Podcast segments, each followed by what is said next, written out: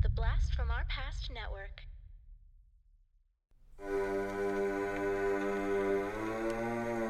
Welcome to a Patreon exclusive episode of Podcasting After Dark, an elite installment for our Patreon supporters. Lock your doors, close your windows, seal your fate. Sit back, relax, and enjoy. What's up, everybody? Welcome to this month's episode of Podcasting After Dark presents Wrap Up After Dark. If you're listening to this for the first time, it is our monthly Patreon exclusive show, but if this winds up on the free feeds, which it probably will, because we have our pal Dan Parker uh, on here with us. And uh, but if you uh, you know first time listening, this is a monthly show that we do on Patreon. So swing on by Patreon and check us out. And if you're listening on Patreon, well, thank you guys so freaking much. You make this show happen. You make the posters happen that Dan Parker Yep. makes and everything. So uh, before we jump into that, Zak, how's it going, buddy? I'm happy to be here and happy to see Dan for the first time and talk to Dan for the first time. It's been what four years now, and it's an honor to. You are a, you are a phenomenal artist, and I can tell you that to your face now. Um, Dan's the he's provided the color of uh, the, the the colored palette of our cult movie podcast for the past four years, and oh my gosh, what a wild ride it's been. Yeah, Dan, this is a huge honor for us, man. We've uh, and we've both been huge fans of your work. We found you through Instagram um, way back in the day, like when we were first starting this, and we, you know, we formed a, a bond and a friendship, and you know, you've been doing the posters for us, which are just unfrickin' believable. But Dan Parker, how's it going, buddy? Welcome to Podcasting After Dark. Hi guys. Uh, obviously, I realise nobody else can see me waving at you on the on the audio, but um, yeah, yeah, it's uh, I'm stoked to be here. Oh, dude, it's again, it's a freaking honor. Um, you just did our year Four. I guess it's four. Yeah, year four poster. So we're we're in year five technically. Um, so you did our year four poster, but you've done each and every single one of them, and I can honestly say that your your style has improved over Yeah. the years. It's been it's it's awesome to see. Um, not that that means anything at the beginning. Like that doesn't mean anything negative about your style at the beginning. Obviously, we freaking loved you, but like it's it's awesome to see that over time and we have these like benchmarks these yearly Yeah. benchmarks and we keep talking about every year man as long as we keep doing the show and as long as you keep wanting to do it you're going to be doing the posters for these uh these years Well, that's fine by me. You can't see this it. because it's uh, Dan's got on his back wall a Shaun of the Dead poster on his back wall, and uh, the minute it popped on, I was like, And that oh, you can't see it; it's in the glare. Signed by George Romero as well. "Oh, it's awesome It's got That- Simon Simon Pegg and Nick Frost on it, autographs on it, but. Uh, somebody was poo-parring me for getting George Romero's autograph on it, but it's actually next to the quote that says an absolute blast, George Romero. And he's put, yeah." I mean, come on, that's phenomenal. Rest That's in peace really to the cool. legend, the legend, who we've So- who we've crapped on a little bit on the show in, in a in a loving way. yeah yeah oh, no, no, it's not every, not everything he does was gold, but it was all worth watching. We're, we're finding that out with John Carpenter right now with the Carpenter Factor. That Oh. um, you know, John Carpenter is is is one of our favorite directors of all time, maybe Right, the most favorite director for the two of us, possibly. And not everything he did was uh, was a Wonka bar. Some of them were a gobstopper that got stuck in your teeth and Yes. you know pulled some fillings out. some would- of them were somebody's watching me some of them were that Oh, no, it's funny you should say that because I was trying to watch that last night because I realised I'd never seen it, and I can't find it anywhere. oh, Oh. i think For we had to buy it because i don't think it's even streaming anywhere so I Zak think Dan to- Parker just won himself a Blu-ray, courtesy of me. Because you're like, I don't want that in my collection anymore. It's really not good. I thought I'd heard good things about it for a TV movie. It's not terrible. yeah, it's it's not terrible, but yeah, it's not the greatest. It's no Dark Knight of the Scarecrow, I can tell you that. Oh, well, yeah, that's, that's another one I do like. That, I mean, that is on the top of everyone's list as far as horror films are concerned. It's Uh, horror TV television. movies. Yeah, for TV movies. Yeah, Zak was. Do you remember that Gargoyles one that came out in the early '80s, late '70s? Wasn't that a TV movie too? Stan Yeah, was Winston. William. Stan Winston. Yeah, Oh, okay. effects for it. It was, it, in fact, it's the first time he was credited with doing the makeup effects on something. That scared the shit out of me when I was a kid when I caught that on TV.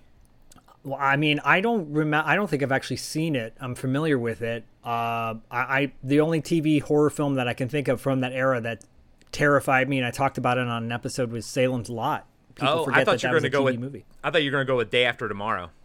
I Oh, that you would too. Go with Don't be afraid of the dark. Oh, that too. I think you were gonna go with. Um, I know my first name is Steven.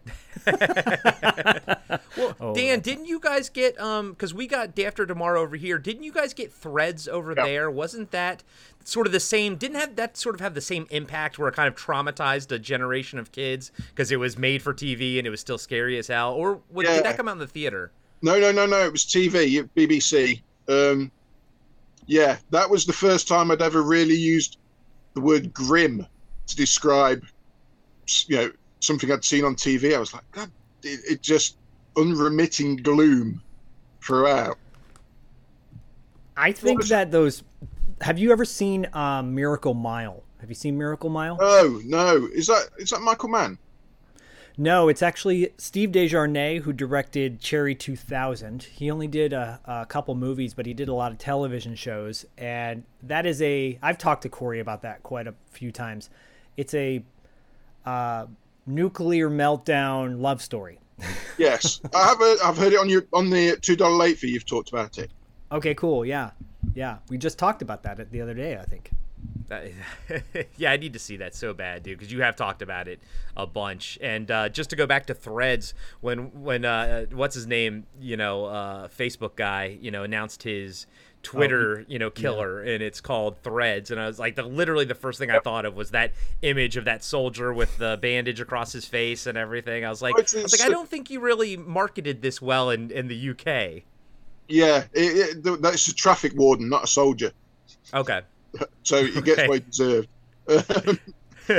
Uh, yeah, I mean, my, my the the main thing I remember about that is there's a scene where somebody pulls some melted Star Wars figures out of some rubble. Oh, wow. Luke Skywalker, and I'm like, oh dear God, what did you do to that figure? it's like if Luke Skywalker can't even survive this, how am I supposed to survive it? Um, I think eh, you know, since this is all of our first time talking and everything, and our show is so nostalgic based. Um, Dan, you don't have to like say how old you are, but are you an '80s kid um, at heart? Like, you know, did you grow up in the '80s primarily? Well, uh, yeah, I've just turned 50. I'm not scared to admit that. Um, Okay. So it's weird because I was born in the 70s, but it was sort of more the 80s was where I was growing up. Yeah. Okay. Okay. So if that makes sense. Yep. Um, so my sister always says we got the best era for films because we, yeah, we got all the 80s classics, Back to the Future and Goonies and Howard the Duck. Right? and the Uh, best era for toys too, I'd say. yeah. Um, after that, everything was just sort of repeating what we'd already seen. Um, yeah, I'd say, yeah, I'm a child of the 70s or 80s. Like, Okay. all- all my TV influences are 70s, all my film influences are 80s. You know, yeah, that sounds. I think that usually goes with people because you're you're watching what's in syndication, right, Zak? Like you're kind of like catching, you know, so the stuff that came out previously, even though it's a few years removed. Yeah, Yeah, I, I yeah. think the the three of us are all in that same similar boat. Dan, you're a couple years older than the two of us, but uh, I, you know, '70s sitcoms were a staple growing up in the early '80s. Uh, whether it, whether it be Welcome Back, Kotter, or you know Three's Company, which is a '70s show, people forget that that started in the '70s. Yeah, Um, it's, we didn't get anything like that. Um, I can remember stop, stopping up super late in the early 80s to watch old episodes of Archie Bunker's Place. Just because it was old TV on a new channel. I was like, oh, right? so yeah, Welcome Back Kotter. In fact, I'd never seen until last week. I flicked over on a, let's just say, a less than legal Fire Stick. Uh, watched US TV, and, and it was like, well, I know John Travolta's in that, and I watched about ten minutes. But uh, yeah, a lot of a lot of the stuff we never got. I remember watching Rowan and Martin's Laugh-In, Hmm. which would have Yeah. been old when it was on in the seventies over here. Yeah, That was at Bat and Rhoda. That was about as far behind how far behind we were in the seventies, late seventies. We were getting early seventies stuff. Wasn't Way to, way to roll that back to Adrienne Barbeau and uh, someone's watching me. Yeah. I mean, like I say, I have fond memories of knowing that I'd stopped up because they weren't prime time over here either. They'd be on after 10 p.m. just Okay. filler on the BBC. So I knew I'd stopped up late if I managed to see Rhoda or Taxi. Taxi was probably the the one we got closest to it being new when we got it screened over here. Early 80s, we caught up. We had Cheers when it came out, and and um, Yeah. you know all, all the other big ones. And so you were like Cheers was actually like you were getting it like in real time the same time we got it here, or was there a delay, like a year or anything? I think there was a bit of a delay. It it wasn't. Uh, this will jump to another program. I didn't realise that we had a delay until I remember watching the last episode of Moonlighting, Oh. and Moonlighting told you when the Blue Moon Detective Agency shut down on the last episode, and that was when I realised we were like six, seven months behind. wow. But with things like um, taxi and things, I, I, w- I've always had a weird fixation with looking at the dates at the end of the TV shows. So uh, taxi come up and you know Sit Ubu Sit or whatever it was, and um, I'd know what year I it came. I knew. Sorry. No, I was going to say that's how I learned Roman numerals, I believe, Yeah. because at the end of a movie, when I'm like, what is this MCM? Oh, wait, M must be 100. Oh, okay, I'm getting this now. C and Yeah, you see, I cheat. I just remember the last three or four Roman numerals and then divide Yeah. it by the fashions. that's all you need. yeah, right. well, so I, I know you've been. I'm assuming you've been drawing your whole life. Or did you draw inspiration from the movies? Okay, no. So let's I- talk about your your artistic background then. Um, I've always been able to draw in some form. I drew when I was at school, but there was a long story where I couldn't do art at school because it was over oversubscribed. So I ended up doing textiles, which I didn't want to do. Then I did art at college, where what I did wasn't considered art. And then basically between college and five years ago, I did nothing.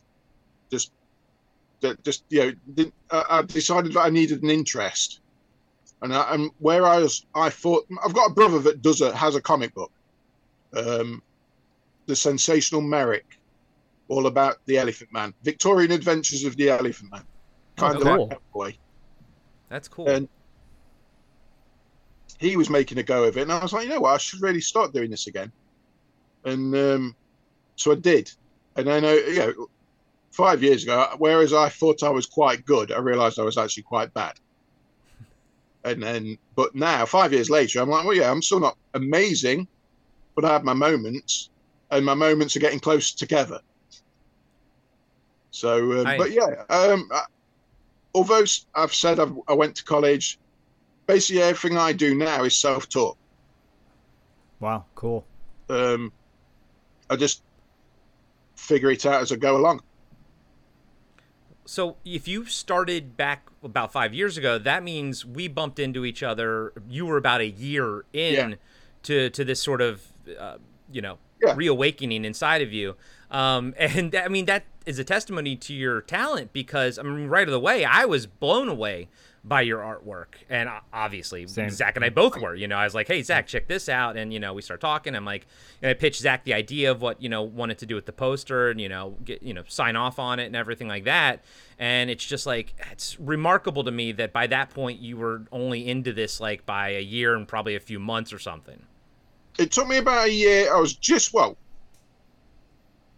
I had a lot of doubt about what my style was because I couldn't see what my style was. Because I, uh, it was still early, not every picture would be the same or look the same. So by the time I did your first poster, I'd got about 90% of my style down. I knew what I was doing, I knew what I was good at, and I knew what I wasn't wasn't good at. I always say to people, I you know, people like, oh yeah, you work to your strengths. I'm like, no, I work to my weaknesses. If there's something I'm really good at, I'll just keep doing that. Yeah. Um, just because now, like I said, I'm 50, I'm like, well, I haven't got time to practice all the bits I'm not good at. I may as well perfect the other stuff, the, the stuff I'm closer to finishing. If that makes sense. But Yeah. um, yeah like so, I mean, I, I- that was early days when you first asked me to do that.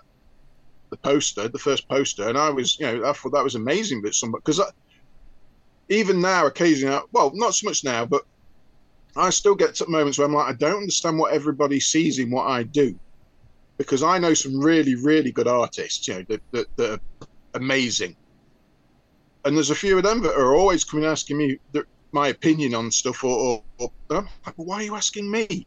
I don't know what I'm doing. And they're like, yeah, no, you are. And I'm like, yeah, um, I'm wandering off now. Yeah. No, you're you're you're speaking to a place of being humble, and that's a that's a good thing. It's not it's not a it's not a bad thing to be humble. And Well, I, you you know, know, I, I know there are things. Yeah, I'm not as humble as I used to be because I'm like at the point where I'm like, well, yeah, I know I can do this and I can do yeah, that. right. And so, but yeah, it's still a great. But like I said, being asked every year to do the poster, it's it's uh, yeah, I, that, it's my favourite job of the year every year. Oh, that's awesome, dude. Well, just because you don't, you um, you can work there. Well, do pieces for some people and and then micromanage. But it's just Right. like, well, I, I can't work like that. You're asking me to do it because you like what I do. Let me do what I do. And I've so I've always had an art background, and I kind of pride myself on trying to be an artist's artist. So like, I mean, our conversations with Dan and me are usually like, Dan's like, "What's this?" And I'm like, "I don't know. Do whatever you want, buddy." It's like I commissioned you because I love your style. It just do what you want, and you know what I mean, and slap our logo on there, whatever inspires you, you know. And I think you've hit it out of the park every single year. Yeah, like I said, I, I, I'm impressed myself. Uh, like I said in one of our uh, chats online, I can use the posters as a barometer of how much I've improved year on year. Because I think this year's is the best one I've done. Whereas last year's was the best one I'd done, and the year before that was the best. The first one I was like, "Oh, I'm really pleased with this," but I can not just the art wise, but I look, I was looking at the first one because I have to get my brother to do all the computer side of it if it needs Right. or colouring. Um, and I was just like, "Oh, the the line work on that, you can't see it. It's washed out because of the way it had been scanned." So now I'm more on top of that. Where it's like, no, it's got to do this, it's got to do that. And, um, yeah, I'm learning a bit about that on the way, but I'm too old to learn all the computer bit now, and I don't have a computer, which wouldn't help. But yeah, I think I uh, appreciate that too. So much, so much is now done on the computer, which is totally fine. I've seen that the technology is mind blowing, but it's always great to see old school sketches and drawings and illustrations done that way too. yeah. I mean, I've got I've got nothing against um, what's the word for it? AI, computer art, or Photoshop. No, well, yeah, Photoshop and stuff. AI, I, I, I can't believe that we've been, you know, watching Terminator and all that sort of stuff and get us through our art. Yeah. Right? That's how they're going to take over the world through the things we didn't think we- they'd be bothered about. Yeah. Um, yeah, uh, computer, well, com, you know, uh, computer generated tablets and things like that. But it does amaze me the amount I can appreciate just adding to hand drawn art with it. Where my brother adds filters and this and that and cuts moves things around. It's like, yeah, I can. Uh, that'd be great. I'm just scared that if I, I did that, that I'd stop learning how to draw Hmm. yeah. because you can make a mistake and just get rid of it and do it again and get rid of it and do it again and get rid of it but you won't necessarily learn how to correct it or get round it with a you know on in on a real piece of paper that's what scares me i've i've learned so much from making mistakes and and even just how to cover them up um, i was always scared to wipe things out on a, you know on a piece of paper because obviously there's only so many passes you can take to a piece of paper before you have to do it all again. Um, right. And that's half of what I've learned is just don't be afraid to cover up mistakes or, or paint over something or, or you know just hide it.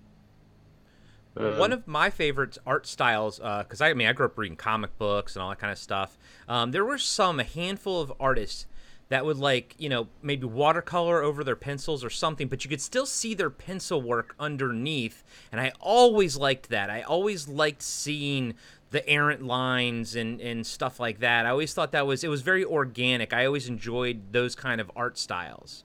Yeah, uh, I was thinking about it the other day because I've just grabbed a handful of what I thought were recent comics, and it turns out they're 20 years old. And I, but it was like the artwork was still artwork, and then I looked at something from a couple of years ago, and I'm like, it's all really homogenized now. Everything looks Hmm. like everything else. You don't seem to have anyone that really stands out. I mean, I'm probably somewhat doing hundreds of people a disservice, but in your average Marvel comic now, everybody looks the same as everybody else because it's all computer colored and it's all Yeah. computer lined. Whereas I like looking through the 70s and 80s stuff where every page pops. There's always something going on in every page, and, and, and you can tell. Shows you how much of a fool I was. I didn't like Jack Kirby until I was probably in my late 20s. Because as a kid, I was like, I don't get it. I don't. What's all these all these weird machines and the, the lighting and the, the thick black lines? I didn't get. I didn't get it. And then one day when I was an adult, I was like, you know what? This guy's unlike anything else that was around, and that's the point. That's why he was good. Um, yeah, I mean, you know, you. I think I think art is suffering a bit from the overuse. I can understand it making things quicker on computers and stuff, but it's like I found out there was a, an artist I can't remember what the name was, but I kept seeing their work, and they were doing super detailed.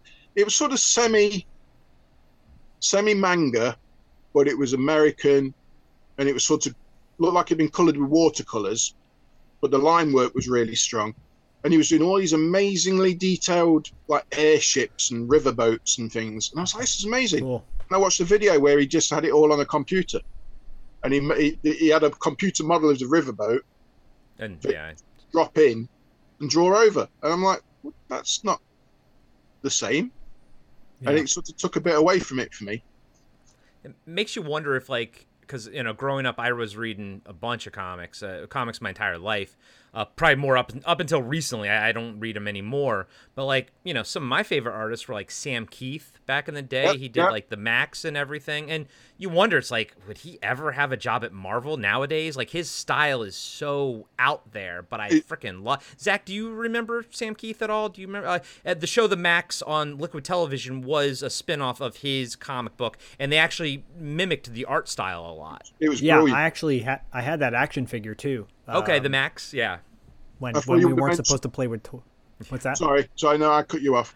No, no, no, it's okay. I, I was gonna say uh, when we weren't supposed to play with toys anymore because we were, you know, in our twenties, and now I'm like, why? What a fool! What a fool I was! fool fool! Why do you do that, you royal boob? Sorry, I was listening to Skeletor all morning too. By the way, uh, speaking of speaking of animation, uh, I I for some reason I just I was cooking and I st- I started spouting lines by of Skeletor and I went on a deep dive of Skeletor uh, lore and how really there is no lore. You just it writes itself every Yeah, new yeah.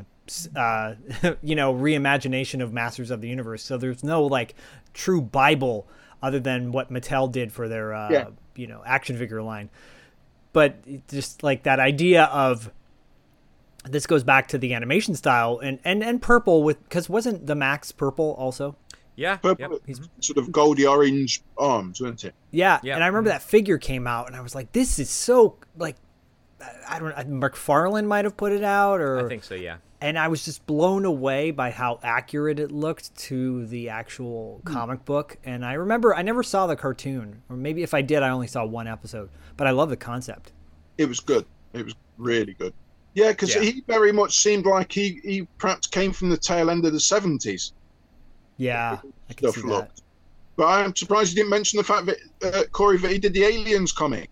Yeah, al- yeah. The alien was it was it female Earth War, the third Yeah. one. Um, yeah. So my favorite uh, was always that second um, comic. Uh, I love the first one, the black and white, but the second series that had that airbrushed look to it, it was just beautiful, absolutely gorgeous. And then yeah, he did that the third series, which was I thought that was really good too. Um, I love his style, but I didn't love how he drew Colonial Marines. So even though I was like, I'm aware that I'm a, a, a, fan of his, I didn't love everything that he always did. But I think Yeah, that's yeah. the case with every artist. I don't Yeah. love like like I don't think Todd McFarlane's the best at every character that he draws. Like he's good at Spider-Man, he's good at Spawn, but sometimes I didn't like the way he drew other characters. So very rarely, uh, you know, Frank Quitely is uh, is another one of my favorite artists of all time. Frank Quitely. He draws the ugliest women you've ever seen in your life. They're just grotesque, but ev- everything else about his style I absolutely adore.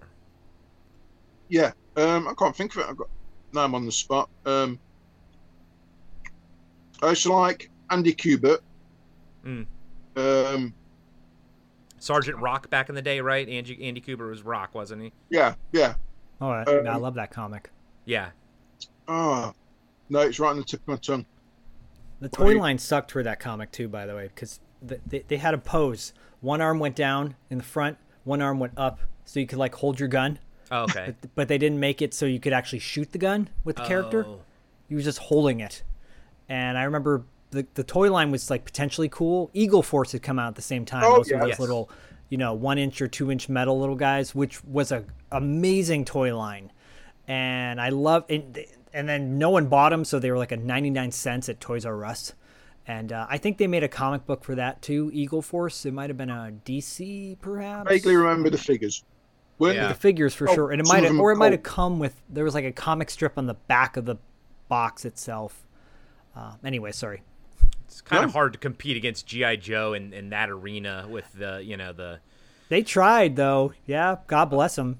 Yeah a lot of people tried it, did, it didn't and who's still around who like what's still you know it's GI Joe to this day you GI know? Joe. even though you and I have talked before about Guts remember the Guts toys that we liked Guts back were in the day? great. yeah they those released were cool. I still have my figures from Guts. You guys, I, I mentioned that on the show too. I, I still have my gut. That was the best uh, version of Little Army Men they ever Yeah. made. Yeah, my- my favorite pack was the laser pack, like the future pack or whatever. Yep. That was the one I carried. That I had those with me for a long time. I don't know if they're still in my mom's basement, but uh, I I adored those as a kid.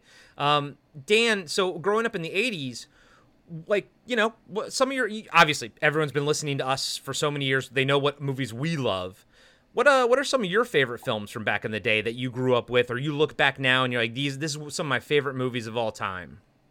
Uh, and have we covered them on the show at all? No, well, I'm going to start with one that you, I think you both have ambiv- ambivalent feelings for. Flash Don't Gordon. say Cyborg. Oh, oh, I love Flash Gordon. Come on, I don't have ambivalent feelings. Zak loves Flash Gordon. Um, I just picked up the Arrow Blu-ray because I've seen it a few times, um, and I need. I feel like it's one of those things where like I need to just give this a proper, you know, check out. Just because of so many people, mainly because of Zak loving it so much, I really want to see what this thing's all about, and I think I'm never in the right f- mindset when I watch it. So I did pick up the Arrow Blu-ray. it deserves your full attention at least once. Do you- Now, especially now on Blu-ray and everything, but the sets and the costumes and everything are amazing.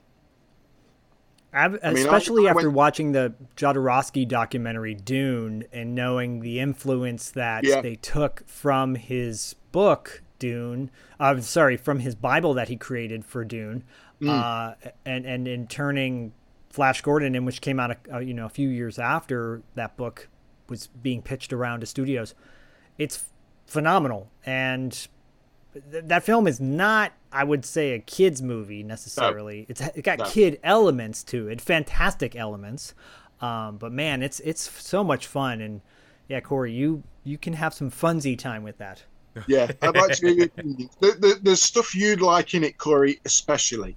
Okay. Yes. Okay.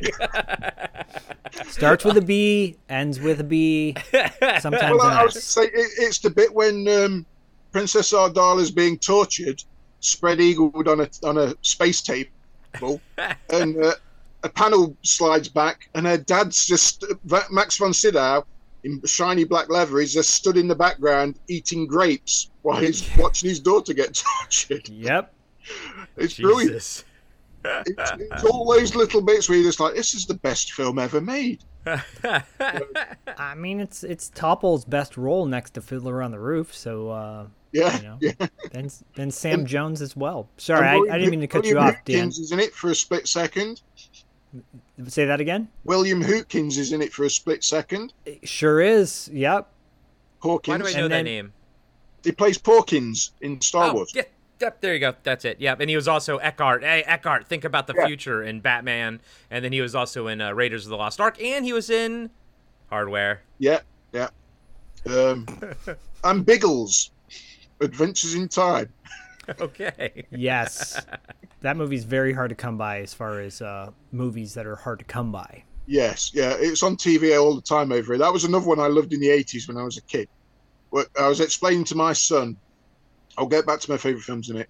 But when I when you're a kid, you never come away, come away from the cinema having seen a bad film until you're about True. 15, 16, and that's when you start getting some te- you know dis- some discernibility between films. But for a while, there's a golden age where every film you go and see you think is amazing Yes. because Uh, you're yeah the only the only movie that I, I I consciously remember saying this is not good and leaving midway or three quarters of the way was a movie called Where the Heart Is, starring Dabney Coleman, Uma Thurman, um, and and a whole like cast of people. It's about a about a billionaire family that suddenly loses everything and they have to go live in a dilapidated uh, old like motel hotel thing, and it, it it's trash. The movie's trash, and I remember like as a kid, you just you guys ha- you should at least watch the trailer of Where the Heart Is. It's bad, So anyway, Flash Gordon, the Thing, eighty-two version of the Thing. of course. Um, eight, I was going to say eighty-two Blade Runner, but yeah, eighty-two Blade Runner, Yeah. Alien. Um, it made me laugh. Someone the other day asked me to to name a a, a sequel or a horror film, sequel or a remake that no you know that's that nobody else likes. That's a, an edgy one, and I, I said Halloween Free. So it's my favorite Halloween film, and he went, "Oh, that's a safe choice." And I was like, "It wasn't a safe choice in the '80s when I saw it." And and so Zak and I have talked about this before. I know you've heard about it, but how like are can a movie be cult at one point and then become mainstream later? Because we can all agree that John Carpenter's The Thing was a cult movie back in the late '80s and in the '90s. But now I would say that it's mainstream. Everybody and their brother has seen it by this point. Yeah. Um, because so many people championed it, you know, for for so early on, and to the point where, like, I I hear more people talking about the thing than than ET, and we all know that ET coming out that year is what killed, you know, the thing. So same with Halloween three. I think. You know, the internet is for you know for as terrible as social media is, and we all hate about it. There are great things about it, like the fact that we met you, Dan. We met David Irons through you know social media and stuff like that, and people I you know we consider friends, and this is awesome. But and, and another good thing is, I think a lot of people have championed these cult movies so hard that it got you know the the, the stiffs as you know as as Venkman Venkman would say don't don't scare the stiffs. You know it got the stiffs to actually watch these movies and be like oh okay maybe Halloween 3 does have its merits and you know spoiler alert it does have its merits. So I like your statement, Dan. You're like, that wasn't a safe choice to say that back in the 80s or the 90s when we were all growing up, you know, like what sequel that you enjoy. Um, but now everyone loves Halloween 3. So I guess my question to you is, Dan, do we even consider it a cult movie anymore? Um, I think it still is. It's just that the cult isn't spread out now. We're all in one place with a louder voice, the internet. Yeah. Um, so it's like I think the other thing is it's the same with the Friday the Thirteenth. I said Friday Thirteenth Part Six, which when I was a kid, reading Fangoria and stuff like that, that was like the red-headed stepchild. Hmm. Nobody liked Friday Friday Thirteenth Part Six because it was too funny. And it's like, but that's the best one. It's got the best Jason. I think the thing with Halloween Three is um, we've had that many bad sequels that people can't deny that the third one's actually better than most of the sequels. So you of- needed the other ones to kind of give it perspective, essentially. yeah, yeah. even though it's not, it's not got Michael Myers in it, people suddenly go, well, It's better than five and six and you know whatever followed. I think that's part of it. Um, and like the Friday the Thirteenth, yeah, uh, although the Friday the Thirteenth are more diverse in as I know people that like eight, and I don't mind eight, but I sit and watch it thinking, why did this even get released when they've cut everything that you want to watch the film for out of it? Right. which makes it kind of pointless. But at the same time, I know people that will shout from the rooftops that number eight's brilliant. Yeah, it's As- interesting too how people, you know, eh, again, this goes back to you, you know, you enjoying what you enjoy, and if someone doesn't like it, that's fine. And if you love something that is is mainstream and that's got that's fine too. You know, it's it's up to everybody's own personal opinion. It is interesting to me though when people get so excited over some one particular movie, and, and maybe it's the nostalgia taking over. You know, with the case of Halloween three, I, I think that you know the, the those masks are iconic mm-hmm. but and and so many people know the masks but not everybody knows the story of what it's about right I think part of some of it now is as well. When I was a kid, I used to fawn over pictures of those masks at the back of Fangoria or Starlog, same. Yeah. And it was a rarity to get merchandise for for something like that. Now I think half of the stuff is people see the merchandise and go, "Oh, I like the look of that," or "I like the colours on that mask," or and then they will look at whatever the merchandise is from.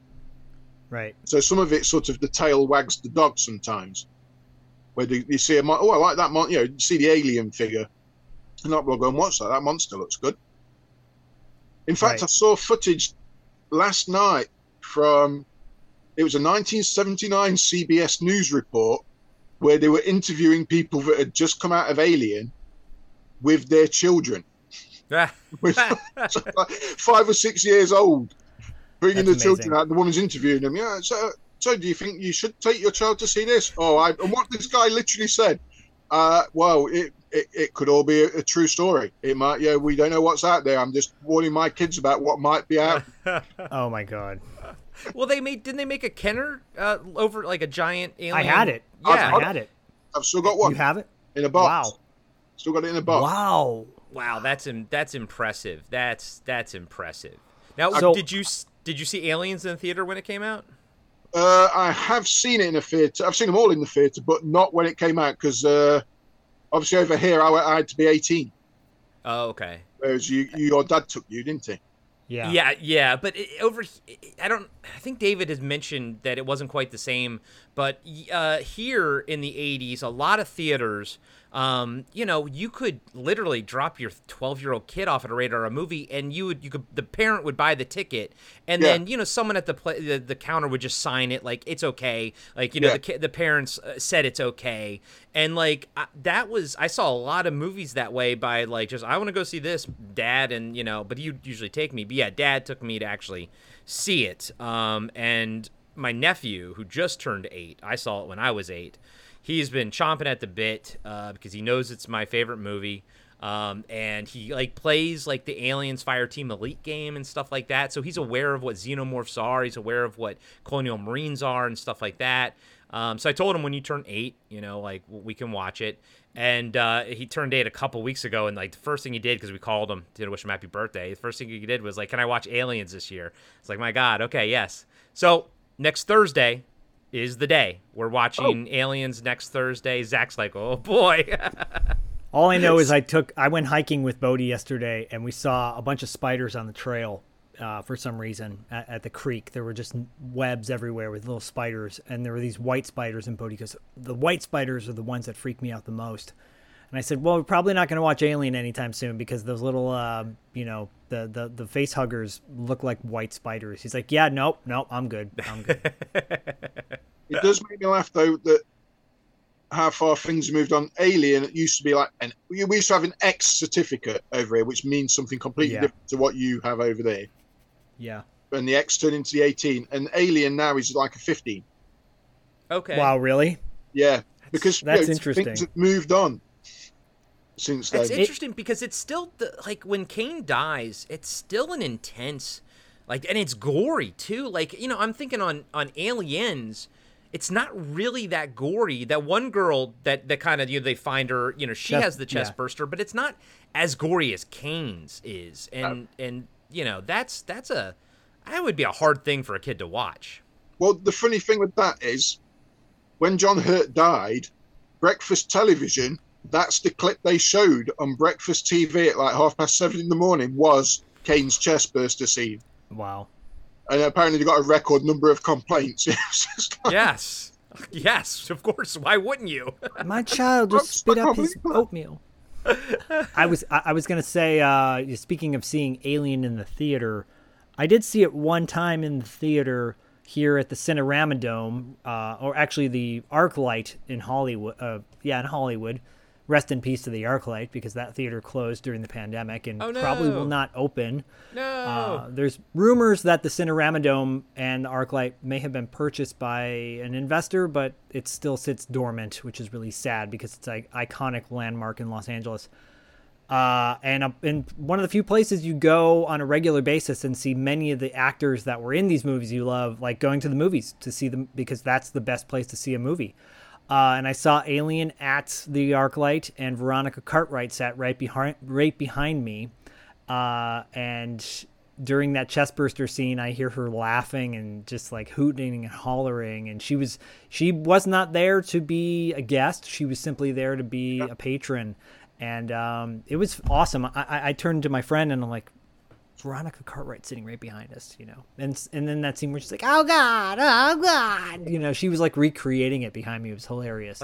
that's so, um, that's anyways. amazing. yeah, I mean, th- those are the things, you know. Uh, I, I, as you both probably know, Toxic Avenger is getting released uh, probably later this year. With Finally, uh, that thing's been in development hell for like three years now. but, what the new, but- the new version is that the Yeah, one yeah, yeah. Um, Peter Dinklage is doing? yes, Oh wow!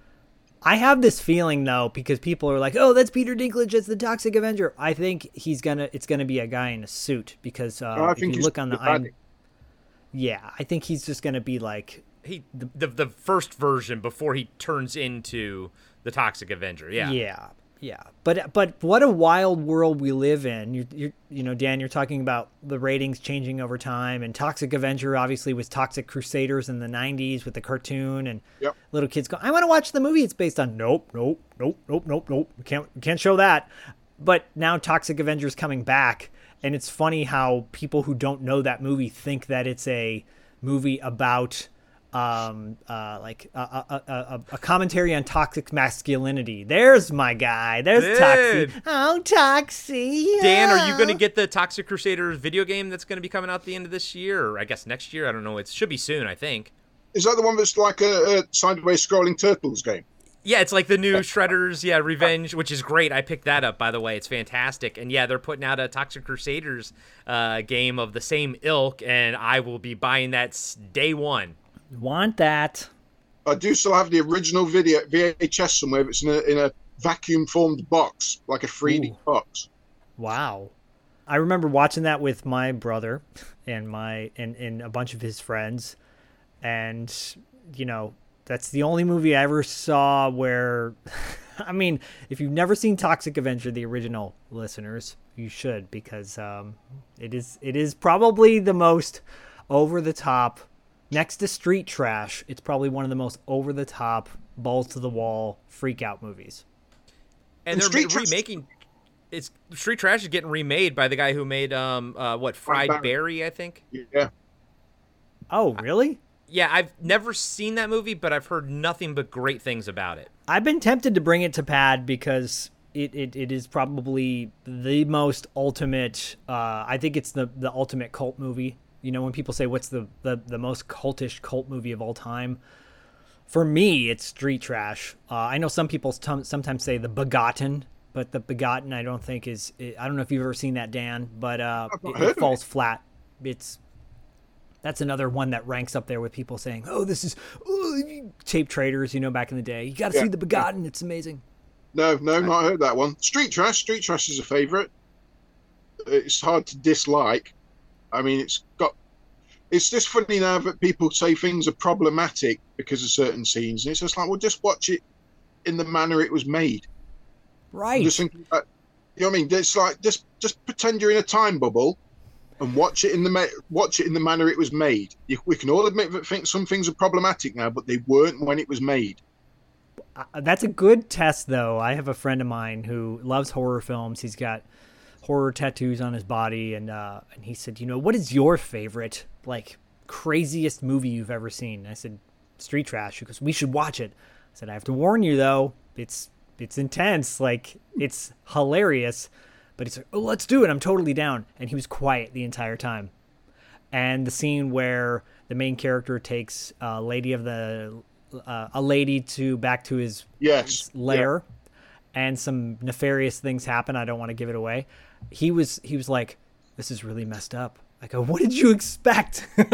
Well, It's called recom- street trash.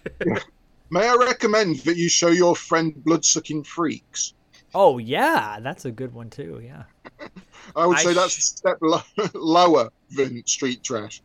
I, I showed my wife um, the original Texas Chainsaw Massacre the other night, um, and I'm surprised because she loves horror. She's a big fan of horror, uh, but kind of like me, she doesn't like stuff like Hostel and you know the torture porn stuff. And and for me, Texas Chainsaw is probably as far as I sort of go in into that realm. Yeah. But I don't ever consider Texas Chainsaw that that kind of a movie. Um, But you know, it didn't really connect with her, and you know, we're talking about it, and and you know, I'm I'm I'm you know talking to her like what what she didn't like about it, what she did like. And you know, I think at this point, you know, I saw that movie when I was like 12 or 13, and you know, that's gonna fucking like scare the shit out of you at that point. Yeah. But it's hard to like be like, I mean, at this point, if you're watching Texas Chainsaw Massacre for the first time, like she's already seen like Hereditary, she's already seen like these high caliber, and, and you know, and at the same time, she's of course aware of like how important Texas Chainsaw Massacre is to the history of horror, and she's like, I like that part of it. Um, but it just she didn't connect with the people, the the main people. She's Yeah. like, I want them all to die because they shouldn't be snooping where they aren't supposed to be snooping, you know.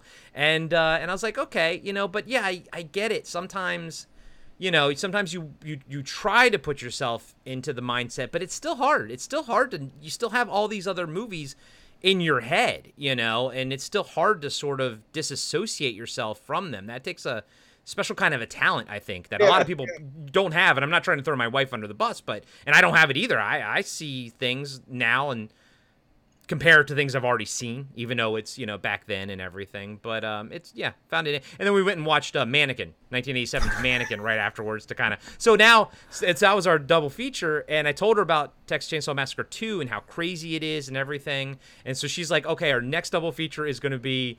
Texas Chainsaw Massacre 2 and Mannequin 2. And I'm like, let's do it. Wow. Uh, I can imagine which one's the more horrible of those two films. right. Oh my gosh. I had the opposite reaction to Texas Chainsaw. I didn't see it until I was about 15. In fact, the first time I saw it was in a theatre. It was on for one night in our local art house. Wow. and it was the wrong time for me to watch it because as an adult i know what should have scared me about it.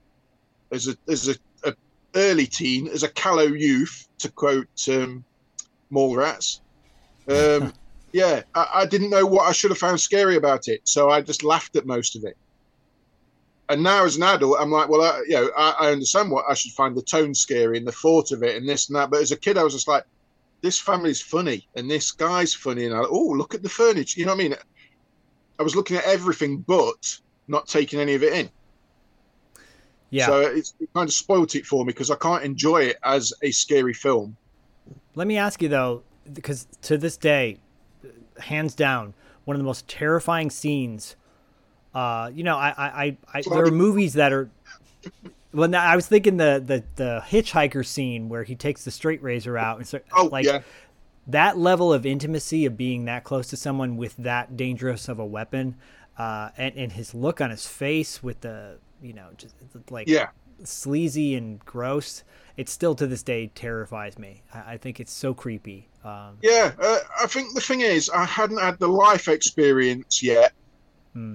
to be in a situation similar to that where That it would have sense, yeah. gone oh yeah I, I can empathize with this i can i think i was just watching it all on the surface yeah, Uh, I must have, like I said, I can, yeah, I can remember watching other stuff that scared the shit out of me. That was just simple, like um, another TV movie, um, "Don't Go to Sleep," where it's got the kid, it's got the boy from Poltergeist in it.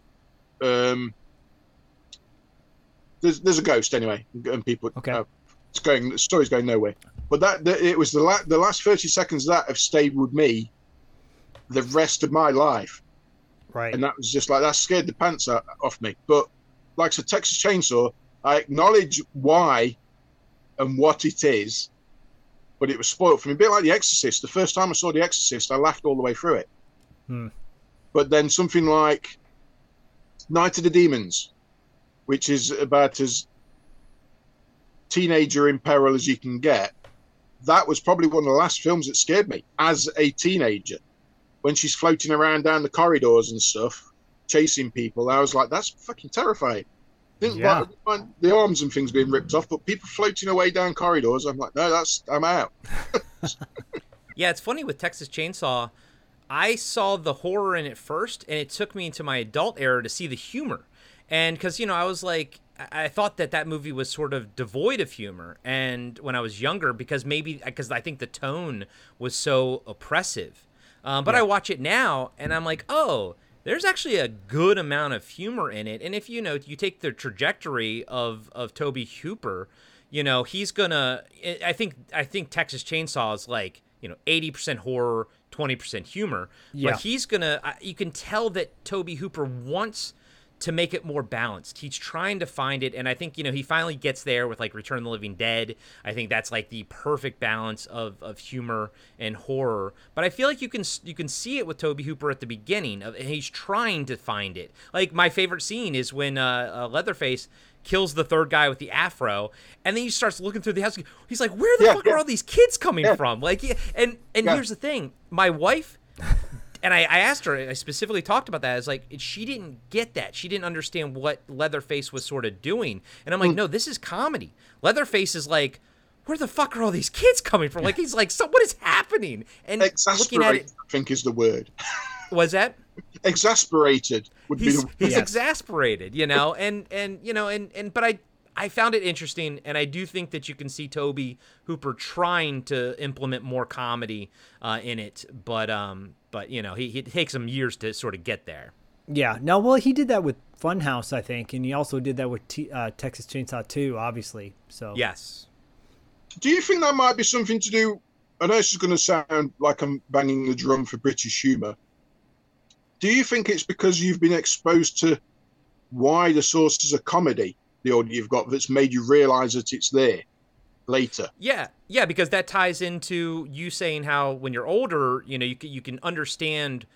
I think I always and I tell my nephew this: you know, watch a movie now, you may like, you may not like it. Rewatch it when you're older, and the fact that Zak and I have been doing this and revisiting a lot of movies um, from our youth as an older person, it's given me a lot of perspective. And I think, yeah, having having that knowledge under my belt uh, helps with the perspective. Like you said, Dan, you're like, now that I'm older, I can understand, you know, why I should be scared of this, even though it's kind of been neutered for me by this point. You're still, you're like, I can Yeah. understand why I'm supposed to be scared of this. So yeah, I think, I think revisit movies at different points in your life and, and just like food you didn't like lima beans as a kid revisit them as an adult you don't know you know because everything changes your taste buds change your your humor changes everything except with Yes, lima beans.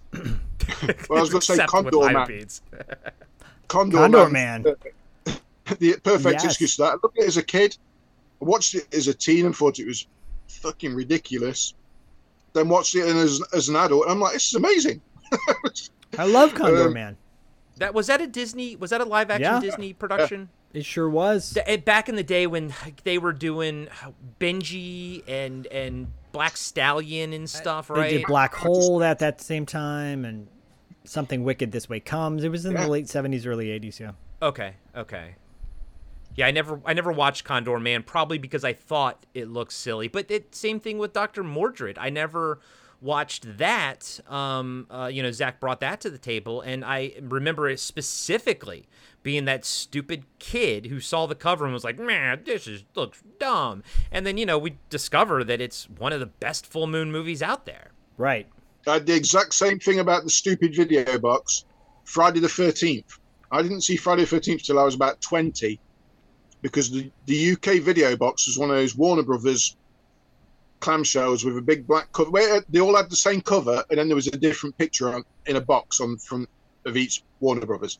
It was um, Adrienne King in the canoe with her arm over the side. That Oh, was the yeah. photo. And I was just like, why would I want to watch that? That looks like the most boring Why? horror film I've ever seen. right? I think we might need to do an episode uh, or, or wrap up or something down the road where we where we take terrible cover art or poster art for wonderful movies, like movies that ended up being way better than the poster or cover. Well, this was an Uh, idea me and Corey were talking about, which was sort of top 10 favourite poster arts that over delivered on the poster. Spoiler alert! Whenever we do do that, and that is great, I'm I'm 100 percent on for that. You know, my number one's gonna probably be like DefCon four because that po- we we reviewed that in the first season For or sure. something.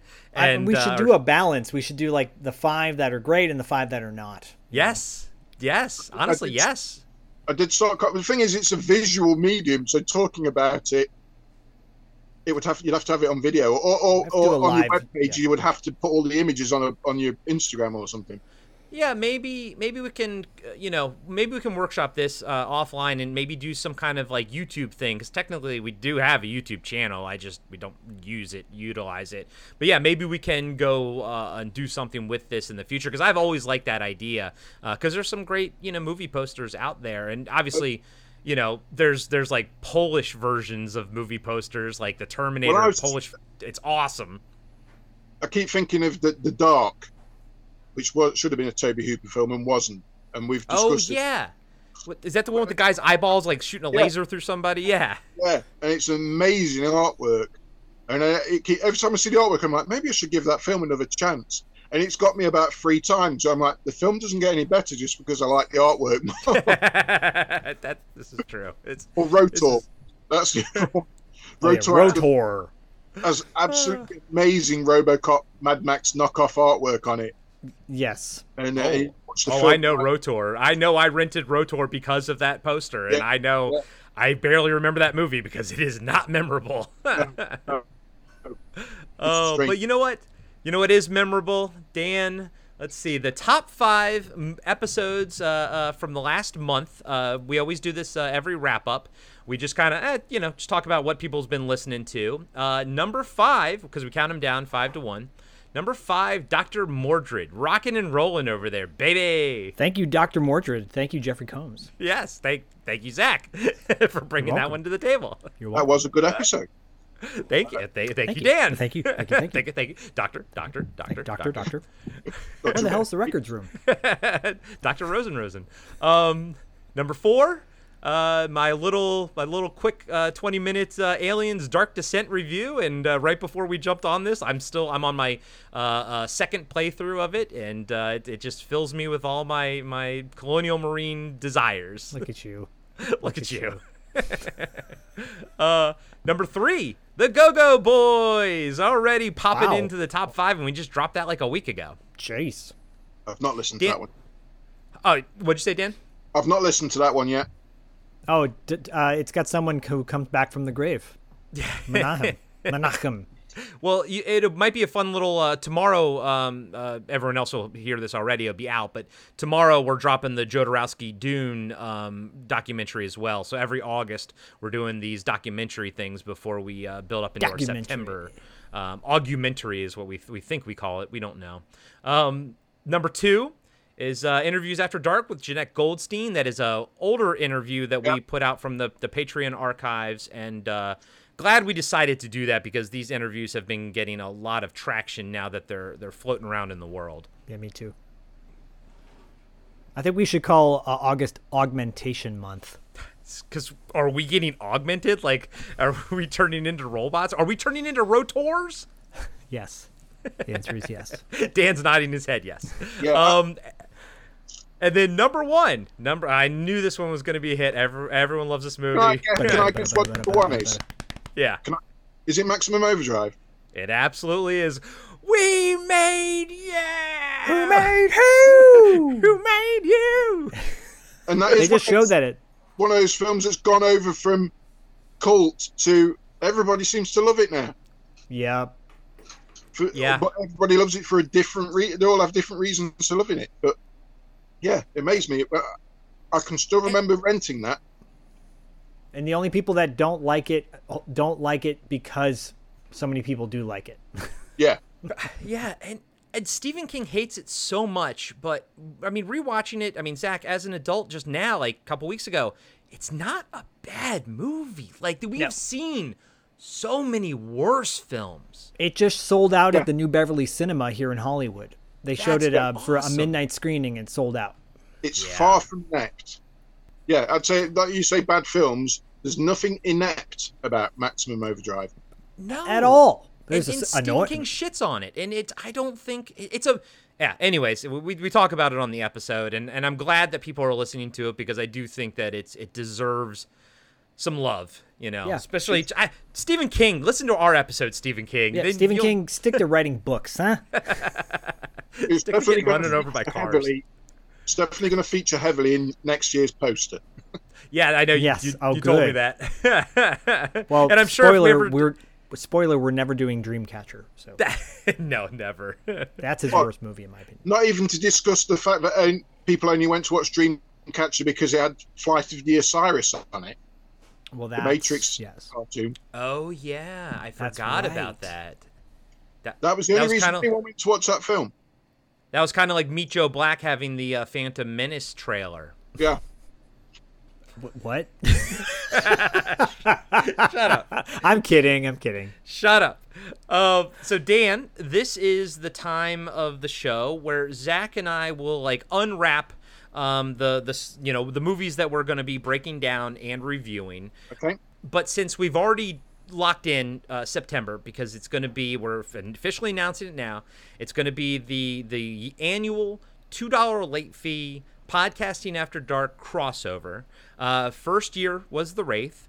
Second year was Harley Davidson and the Marlboro Man Which I just and it's it's a wild movie. And uh, so first year, Zak and I, I think we did like one or two episodes. Second year, we did definitely did two. The the oh no, three, and now it's going to be an entire month interview. Uh, you know everything, including territory marks. I'm going to actually be on territory marks. We're doing that tomorrow. Zak, I'll be watching everything today. And Dan, we would like for you to announce to the world what the crossover, the pa- podcast after dark, two dollar late fee crossover is. drum roll. it's Roadhouse, Boom. Roadhouse, baby, and starring it was Sam Elliott and Swayze. Yes. and Dan, you probably I think it was on Dr. Mordrid. You heard when Zak pretty much called it. So so I had mentioned I think it was on Dr. Mordrid or um, Maximum Overdrive. I can't remember which one. It was on one of the recent episodes where I was like, I mentioned I'd never seen Roadhouse before, and we took a pee break in between the episode. Zak texted Dustin, and then we come back from it, and like from the pee break, and Zak's like, "Okay, so we're doing Roadhouse, by the way." So uh, th- we've already recorded the interview. We have already recorded the uh, fun like pre-episode to the breakdown. Uh, that'll be dropping next Sunday, and yeah, it's Roadhouse all month. We're doing a coincidentally we're doing a tribute to Terry Funk because he passed away just a few days ago from the recording of this, and uh, but we'd already planned to do a tribute to Terry Funk at that time in 1989 when the movie came out. So we're gonna, yeah, the content's gonna be crazy. It's gonna be great. I just finished editing the next week's episode, and spoiler, uh, Dustin and Corey gang up on me once again uh, for various reasons, and I take it like a man. I take it like a man. I've got the scars to show. So uh, yeah, you all, Dustin y'all made gonna me love it. cry. It made me laugh so hard I was crying that episode. Yeah, you'll hear, you'll feel Corey's tears, his tears of joy coming through. It's a fine movie. Yes, it's a fine movie. Dan, this has been awesome having you on, dude. Yeah, it really has, Dan. Uh, thank you so much for for joining us. Um, I definitely want to do that poster show. So whenever we can figure out the best format to do it. Uh, you will be on there, and uh, we'll all three of us, you know, figure it out.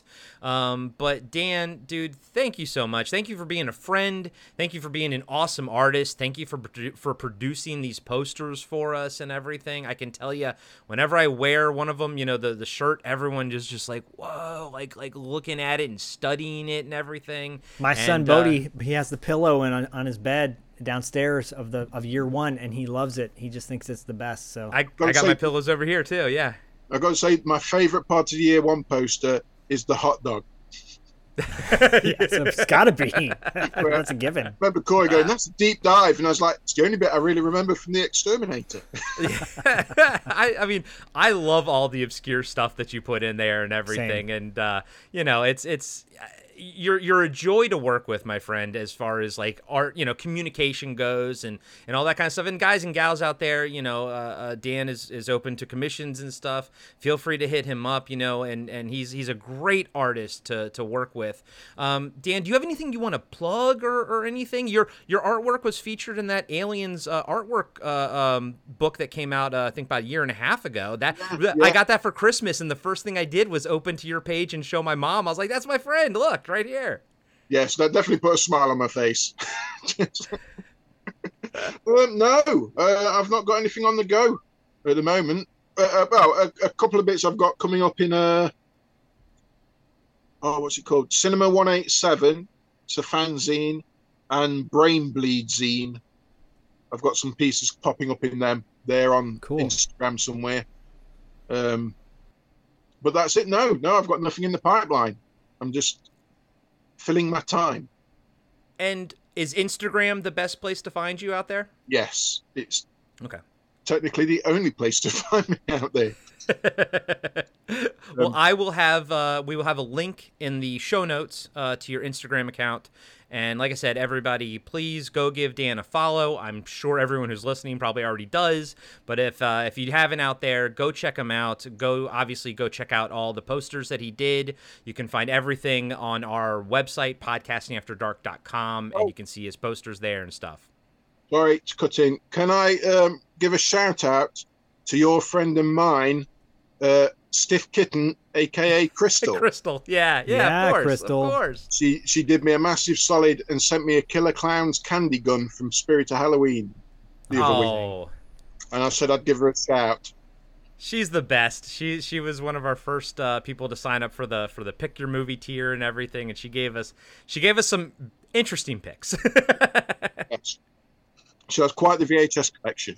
She sure does. We love you, Crystal. We do. We do love you, Crystal. And we love each and every one of you. Thank you so much for, for being Patreon members. Uh, thank you so much for supporting the show. At this point, we're, we're, like I said, we're a few steps into our fifth year, but my God, it's been amazing. And of course, look out for uh, for a year five poster from Dan Parker and, uh, you know, I, what, uh, 11 months now, to, to 10 and a half months from now or something. So. I'm counting the days yes, thank you, buddy. And of course, go check out Two Dollar Late Fee, Territory Marks. Zak's got uh, all kinds of stuff going on over there. And uh, this month coming up, I will be on Territory Marks Woo-hoo! as well as every other episode of Two Dollar Late Fee. So you can find all of that over at two dollar late fee.com. That's T W O. And uh, give our boys a five star review too on Apple Podcasts and Thanks. Spotify, as, as well as giving us a five star review as well. Of course, as of course. And as always, we'll catch you on the dark side.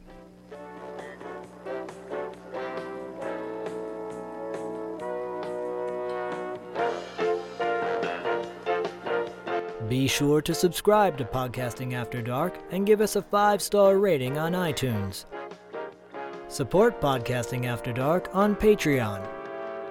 Follow us on Instagram and Facebook at Podcasting After Dark. And visit us next time for another installment of Podcasting After Dark with Corey Stevenson and Zak Schaefer.